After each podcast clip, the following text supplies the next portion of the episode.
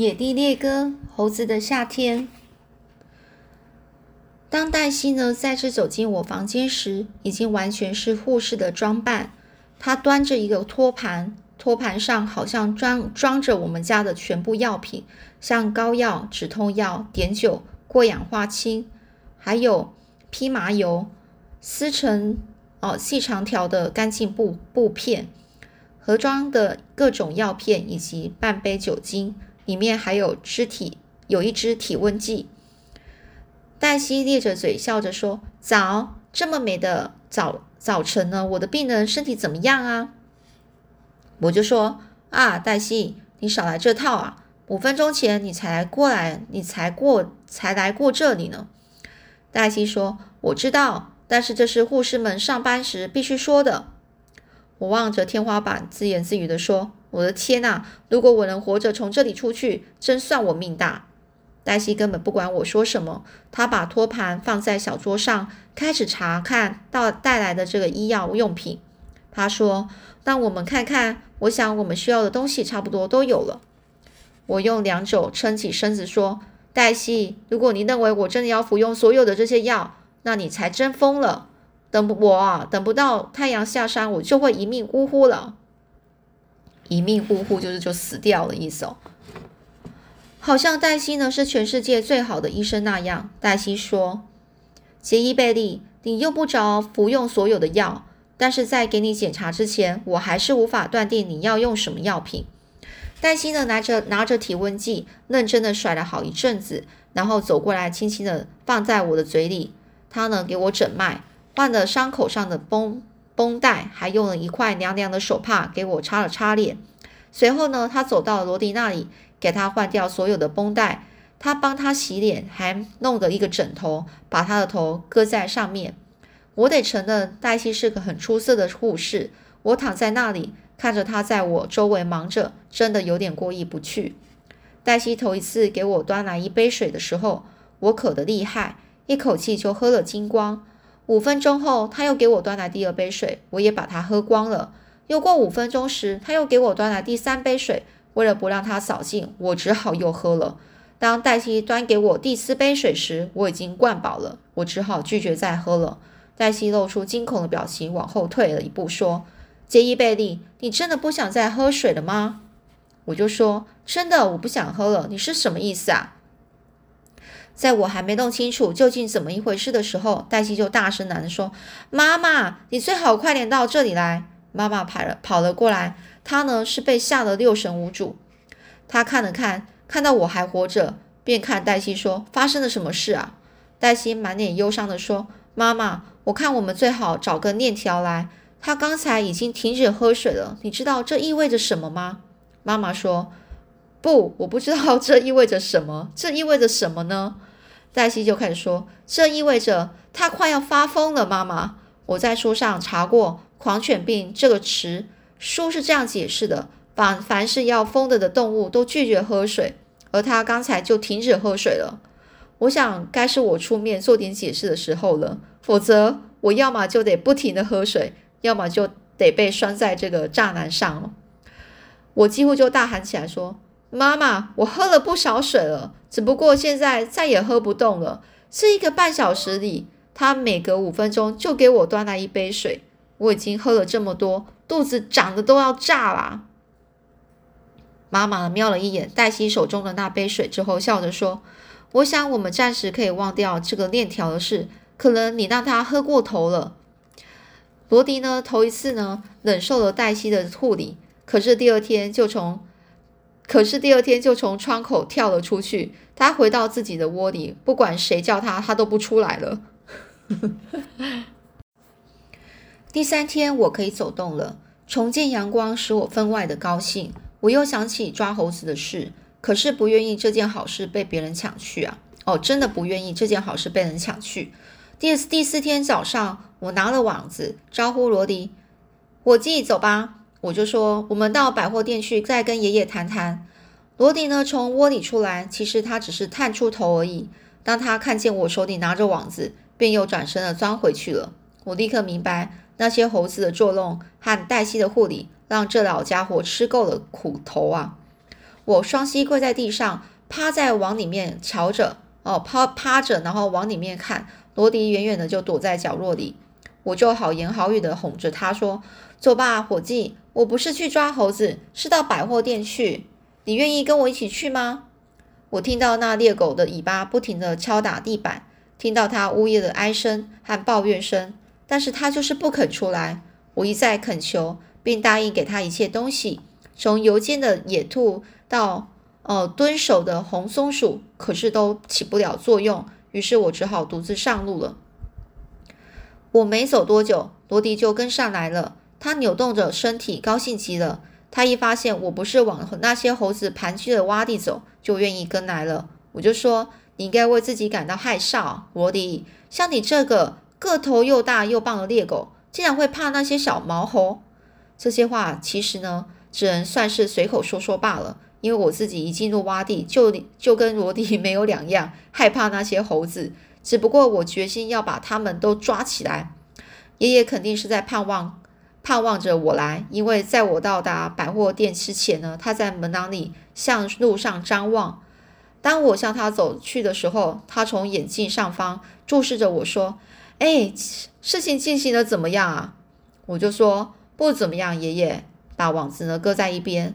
网子就问这个爷爷就问啊，这这个网子好用吗？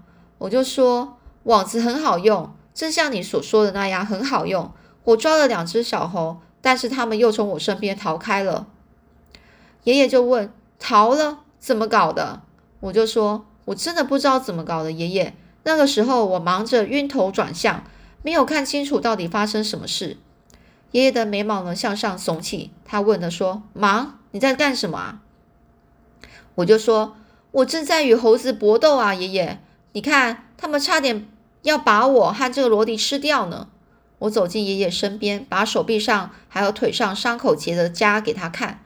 爷爷一边仔细的看，一边发出长长的嘘声。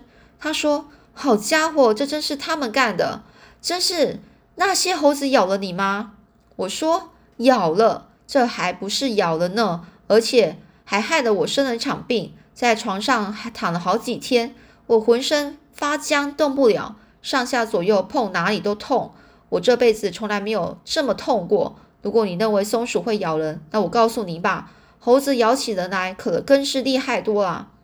爷爷就说：“这到底是怎么回事呢？你快告诉我吧。”我就把发生过的每一件事都对爷爷说了，从我猛拉那网子的难环，直说那些猴子跑掉。我最后说道：“哦，我看那些猴子是不可能会被我抓住了。”爷爷就说：“哦，他们会的，只要你记着我对你说过的话，从来就没有抓不住的动物。我们总会找到更好的法子。”我就说：“我知道，爷爷，但是我怕事情如果照这样发展下去，我们还真是无法收拾他们。”爷爷呢，扑哧一笑，他从椅子上站起来说：“到这里来，我给你看一件东西。”我跟爷爷呢就走进了百货店，他伸手就从一个货架上拿了一个信封，在我面前晃动着，高兴的咧嘴笑着。你知道这是什么吗？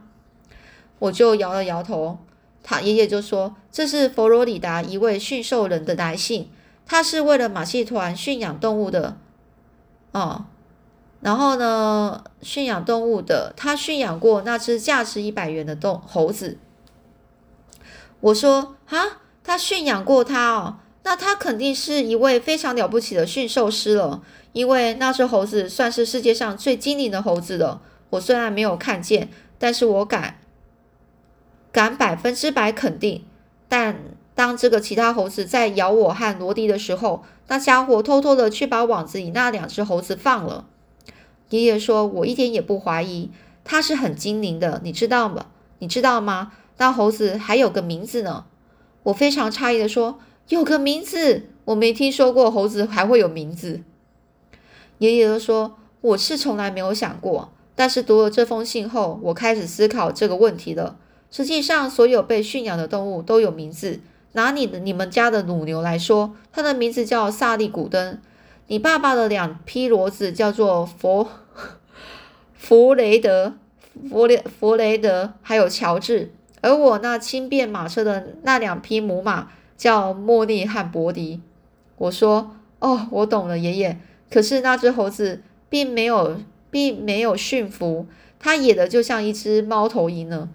爷爷皱起眉头说：“我并不认为那只猴子像你想的那么野。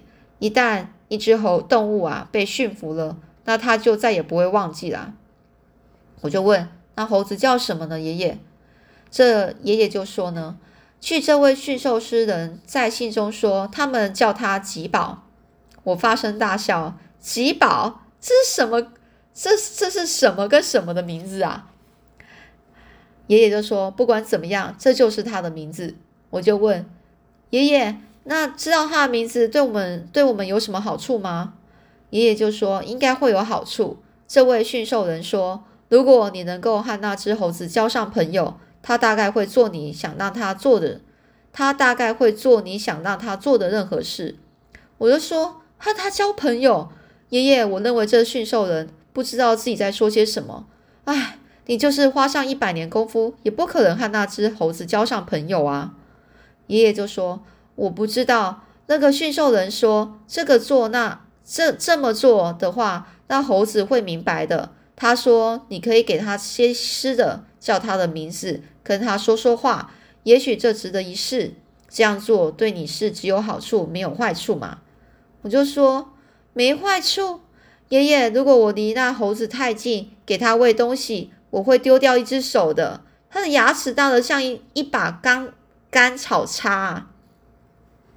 爷爷就说：“哦，我认为你不必担心这些。照你所说的情况，它大概就是坐在树枝上唯一一只没有打算要咬你的猴子。”仔细的想想发生过的每一件事情，我意识到爷爷说的很对。我就说。嗯，爷爷，您说的不错。吉宝那家伙确实没有打算咬我和罗迪，但是他说使的那些小猴咬我们。爷爷就问：“你认为吉宝就是他们这一伙的头头吗？”我就说：“嗯，我肯定他是头头。”爷爷在没有得到他的吩咐之前，那些小猴不会采取任何行动。爷爷就说：“这就好。如果你能和吉宝加上交上朋友，让他跟着你。”那些小猴大概都会跟着他，而你会很容易把他们一伙带进了小谷仓去。爷爷那每件事听起来很简单，而我的心情又那么舒畅，以至于我都想去试试和灰熊交朋友了。不过 我心中还有一些问题要弄清楚啊！我就说：“爷爷，我知道吉宝并没有想要咬我，但我还是不相信他在找什么朋友。事实上，他对我和罗迪都怀有敌意。”他表现出来就是那样，爷爷就说：“不，我认为吉宝对任何人都没有敌意。”驯兽人说：“他喜欢人，特别是小伙子们。他大概认为你们是在和他玩游戏。”我就说：“还有一个问题耶，爷爷，我要跟那猴子交朋友，该对他说些什么呢？我不知道怎么跟猴子说话。”爷爷就说：“你可以像你跟罗迪谈话一样的去试一试。”给他一个苹果，叫他的名字。你的举动不要表现的像要抓他，你要显得就是那种想要跟他交朋友的那种感觉。哦，那这个我就问啊，你真的认为这样会有效果吗？爷爷，爷爷就说这很难说，我认为值得一试啊。我想了一会就说行，爷爷，我就会去试试的。只要能抓到那些猴子，不管什么办法，我都愿意去试试。我是多么想得到小马和枪啊！如果错过这唯一的机会，我就永远也不可能得到足够的钱去把它们弄到手了。爷爷抬起头看看太阳，说：“时间还早，我看今天你就有时间去试一下。”我就问：“对了，爷爷，那驯兽人怎么会给你写信呢？”爷爷就笑嘻嘻的问了，说：“这是因为我给马戏团的人写了一封信，然后就收到了驯兽人的回信。”我就笑着说。啊，我想也是这样，爷爷，我真不知道该怎么报答您为我所做的这一切呢。爷爷就说：“我告诉你怎样报答吧，只要抓到那些猴子，我就得到了很好的报答。我就得到，这就是只要你抓到那些猴子，就是就是得到了很好的报答。现在，如果你能够把和那只猴子交上朋友，不让他找你太多的麻烦，那就太好了。如果这一招还不行，我们还可以再试试别的办法。我就说，爷爷，即使我不能与那只猴子交上朋友，那也实在是没办法了。我只希望没有人发现我到洼地去跟那猴子说话，否则他们会把我也当成猎物，关进破烂的猴屋子里去。”爷爷就笑着说：“哦，不会的，你对猴子讲话不会比那些农民对他们的骡子和马说话差到哪里去啦。”我就笑着说：“哦，我懂，我懂你的意思，爷爷。有些时候，爸爸在用骡子的时候，我就听到他对他们说话。不过，如果我是一头骡子，有人整天不断的对我发出‘驾’‘哦’的吆喝声，命令我向右、向左边，我一定什么也不做，跑得不见人影。”爷爷就说：“你必须让动物知道谁是主人，不然他们就会捉弄你。”我就说：“好吧，我最好还是上路吧。”我现在急着想去试试，看看能不能和那只猴子交上朋友。爷爷就说：“我也是这么想，我就等着你的好消息啦。”我呢，急于实现这个交朋友的构想，一路小跑着回了家。我连屋子都没进，就直接钻进地下室，往兜里塞满了苹果。当我关上地下室的门时，黛西冒了出来，她非常担忧的看了看，说：“杰伊贝利。”如果你不停的用苹果去喂那些苹果那些猴子，我们就剩不到几个了。今天早上我看了看苹果桶，里面可少了很多啦。我就说：“哦，黛西，你就是爱多管闲事。我们的苹果多着呢。”黛西就说：“根本不是，你这么给猴子喂苹果，只会让他们长胖。”我气呼呼地说：“黛西，要是你知道我的计划有多么妙的话，你就不会担心了。”这次我很有把握能抓到那些猴子，往后再也不用用不着把我们用不着我们的苹果了。黛西呵呵地笑着说：“我好像以前就听你这么说过。你这次又打算怎么样去抓那些猴子呢？”我就说：“我要和那只大猴子交朋友，他是头头头。一旦我能够和他交上朋友，我相信准准能够把那些猴子通通给抓住。”黛西不以为然的抬起头说。哦，看在老天爷的面面上，杰伊贝利，你千万不能和那些猴子交什么朋友。每次你靠近他们，他们都几乎要把你吃掉啊！我就说，你就等着瞧吧。要是你看到我带着那群猴子回来，可别大吃惊呐。黛西呢，依旧呵呵的笑着说：“杰伊贝利，如果我能够看到那样的事，我不但会大吃一惊，很可能我会晕倒呢。”我就说：“那你就等着晕过去吧。”到后面故事又是怎么样呢？我们下次再继续说喽。